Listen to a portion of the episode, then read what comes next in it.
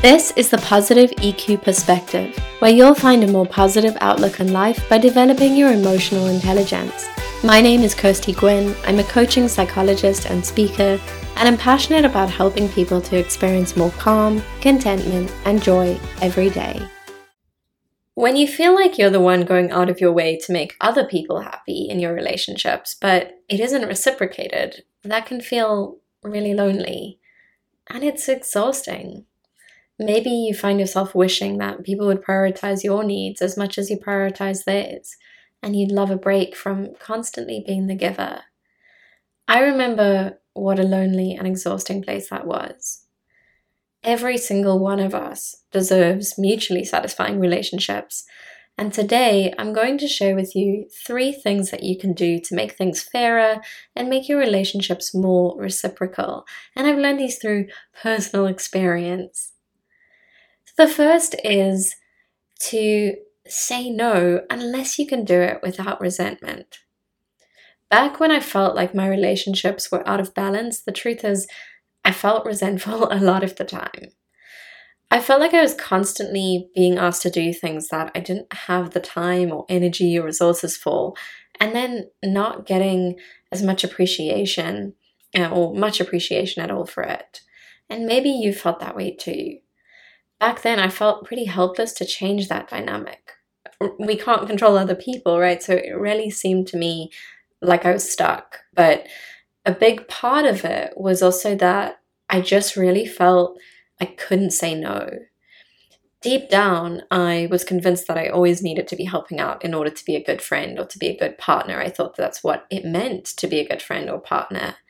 And my self worth was not not just quite attached to that idea, but really attached to it. Even just the idea of saying no was terrifying for me. I worried that I would come across as difficult or unhelpful or a bad friend. And truthfully, saying yes seemed like the best way to keep the peace and to keep my loved ones happy. And it seemed like the best thing for the relationship. But I wasn't 100% correct about that, as it turned out. You see, what I didn't realize was that saying yes actually came with a really hefty price tag, not just for me, but for the relationship. Whenever I made these sacrifices, and sometimes I would make them, you know, even without being asked, I couldn't help getting resentful. I'm a human being, right? And that's what I've noticed happens whenever I stretch myself beyond my limits. And it's likely that it probably happens for you too, right? That resentment comes up. And this resentment that I then felt then affected the relationship in a number of ways. For example, I found myself keeping score of who had done more or less. And that's just not something that I tend to do when I'm not overstretched. I was no longer able to really give from a place of generosity.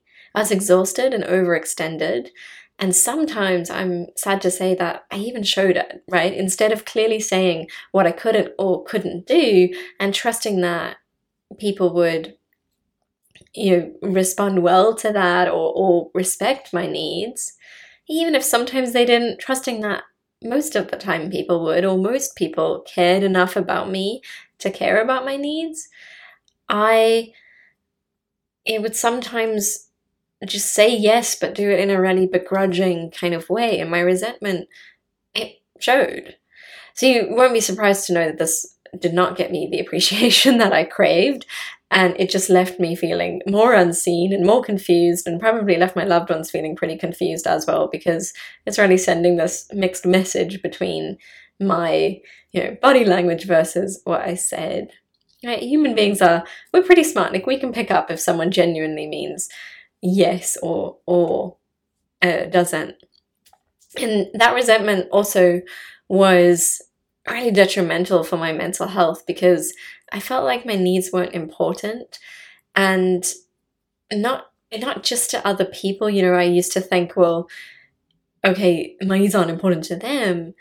But the truth is, I wasn't exactly valuing my own needs either, right? Though the fact that I was never saying no I wasn't really checking in with where what do I need or where are my limits? How much energy do I have?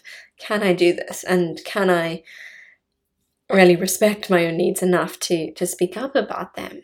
Right? I now also know that it's a major trigger of depression, right? Being passive in this way, never saying no. And I've started to notice the, or I not just started, but I now see a very, very clear link between that. And it's it's something that I know is essential to kind of maintaining my positive mental health. And it's one of the keys for me to a positive perspective is to communicate clearly and honestly about what I can and can't do.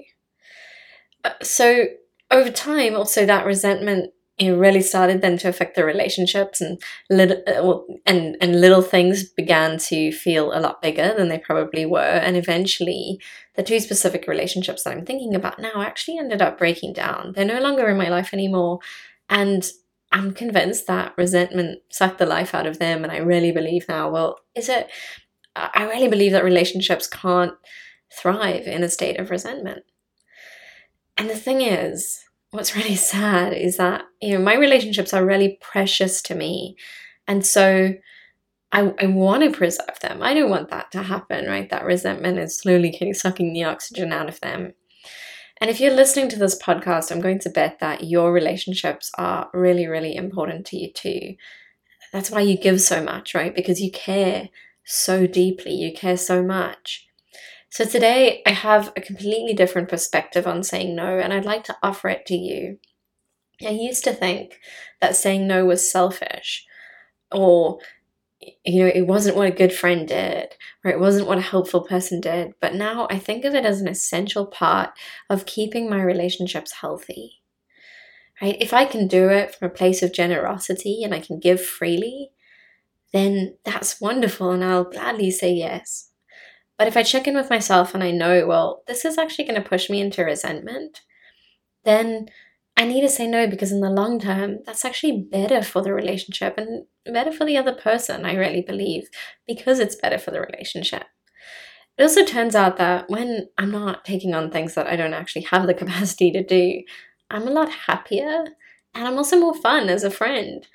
I'm more playful, I laugh more easily, and I have buckets of compassion when my loved ones are struggling because the truth is, I'm just no longer pouring from an empty cup. Right? So if the cost of saying yes is resentment, it's a price too high. And the prize of saying no will be a happier, healthier, and more sustainable relationship for both people. The second thing to do to make things mutual is to practice receiving. Another thing that I was really good at back then was turning down people's offers of help or support. So the truth is, I was way more comfortable as the helper than the receiver of help. And I remember feeling, you know, at times like, oh, nobody ever steps up to help me the way that I do them. But from where I'm standing now, I can see, you know, that honestly, even if they tried, I didn't let them help. So, similar to saying no, it was deeply uncomfortable for me to let someone inconvenience themselves on my behalf. It triggered all kinds of fears in me that I wasn't doing enough, that they'd hold it against me, that I was a bad friend, that I was needy, right? And so I just, I always turned down those offers and um, you know, in in this area, turns out I was great at saying no. I kind of had to switch these all around and start saying yes more to offers of help, and start you know saying no if I was asked for something that I couldn't give resentment free. so this is one area clearly I did not have a problem saying no, and I, I needed to go the other way. Um, unwittingly, right, over time, I trained most people in my life to stop offering to do things for me because they'd learned that if I did, I would brush them off. Right? And maybe, like me, you're just trying to be the best friend possible by not needing too much and making sure that people are never inconvenienced.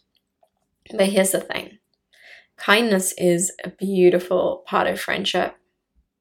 And if you've ever done something kind for someone else that they really appreciated, which I know you have, you know how good it can feel to be trusted in that way right? People like doing kind things. In fact, there, there was a review of different positive psychology interventions that I remember coming across in my master's, and I can't remember exactly who did the review, but they had looked at a host of different well-being interventions to look at what had the biggest and most long-lasting effects on our well-being and doing an act of kindness was it right? There was kind of no intervention that was as effective as doing an act of kindness for kindness for someone else. It gives us such a wonderful well-being boost.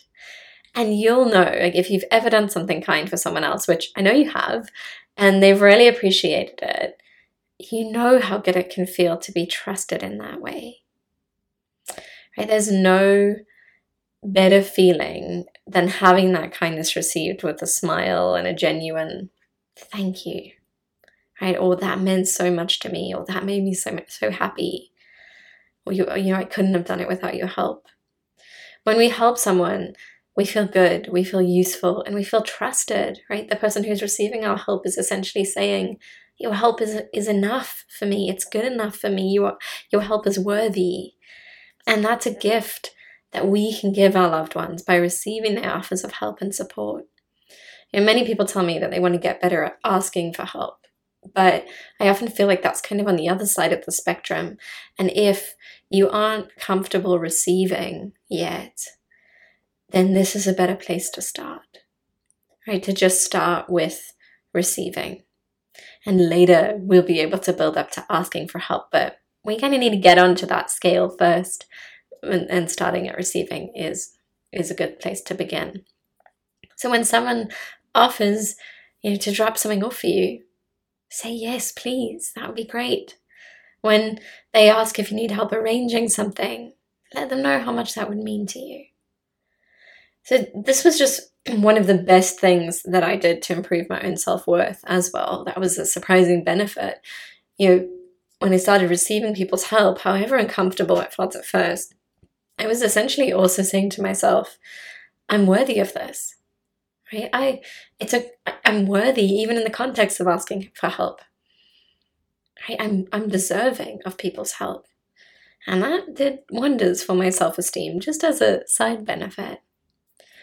But what if you worry that some people might be offering help when they don't really mean it? Right? And the reality is is it might be the case, right? Maybe they've learned that you'll always turn their help down. So it might be easy to offer help when they don't really mean it. One amazing and unexpected thing, you know, aside from the self worth benefit, one amazing and unexpected thing that happened in my relationships when I started practicing receiving is that they became more authentic, right? People knew I would accept. So they started only offering when they really meant it. And that helped me then to trust that they meant it and that showed me that there are people in the world that genuinely care about me and want to give. And that is a far cry from feeling like I was the only one doing the giving. Well, that's it from me. Thank you so much for listening. And if you enjoyed this episode, please subscribe. Every subscriber counts, and it helps this information to reach more people. Thank you, and I'll see you next week on the Positive EQ Perspective. If you're looking to calm negative thoughts, accept yourself, and live joyfully, then you need my free roadmap to overcome negative thinking. You'll discover seven steps to follow, as well as three mistakes most people make trying to improve their mindset and life that only make things worse. Visit positiveeq.com forward slash free. That's positiveeq.com forward slash free.